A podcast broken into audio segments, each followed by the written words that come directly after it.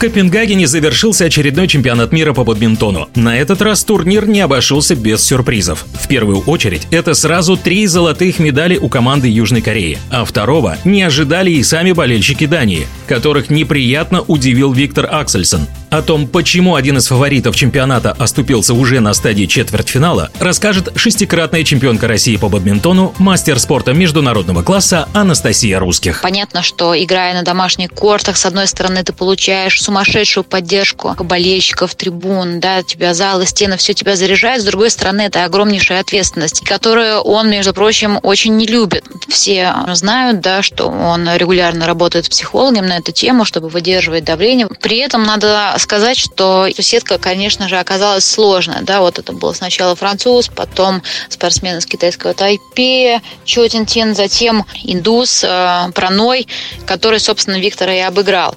И именно с Праноем на последних турнирах Виктору, в общем-то, по-моему, сложнее всего и игралось. Он э, умеет удерживать атаку Виктора и сам при этом обладает мощнейшим ударом с задней зоны, который тоже э, Аксельсон оставил в тупик. Южнокореец Со Цинже завоевал два золота. Стало ли это неожиданностью? Безусловно, большим сюрпризом этого турнира стал кореец, который дважды стал чемпионом мира в мужской паре и в миксте.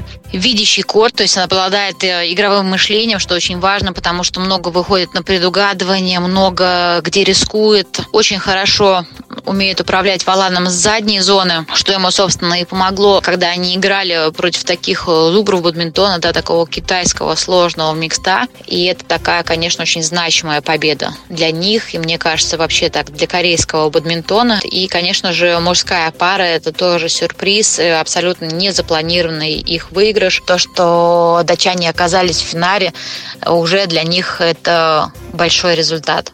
Вот, поэтому они однозначно могут только радоваться этой медали и ни в коем случае не грустить, не расстраиваться. Хотя, конечно, проиграв 21-17 в третьей партии, я понимаю, что вот она, медаль была так близко. Можно, конечно, порастраиваться, но, возможно, эта пара еще вернется и покажет себя. Еще одну золотую медаль в копилку команды из Южной Кореи принесла юная Анси Янг, которая обыграла даже таких грандов бадминтона, как Акана Ямагучи и спортсменку Каролину Марин. А при этом спортсменке всего 21 год. Решающий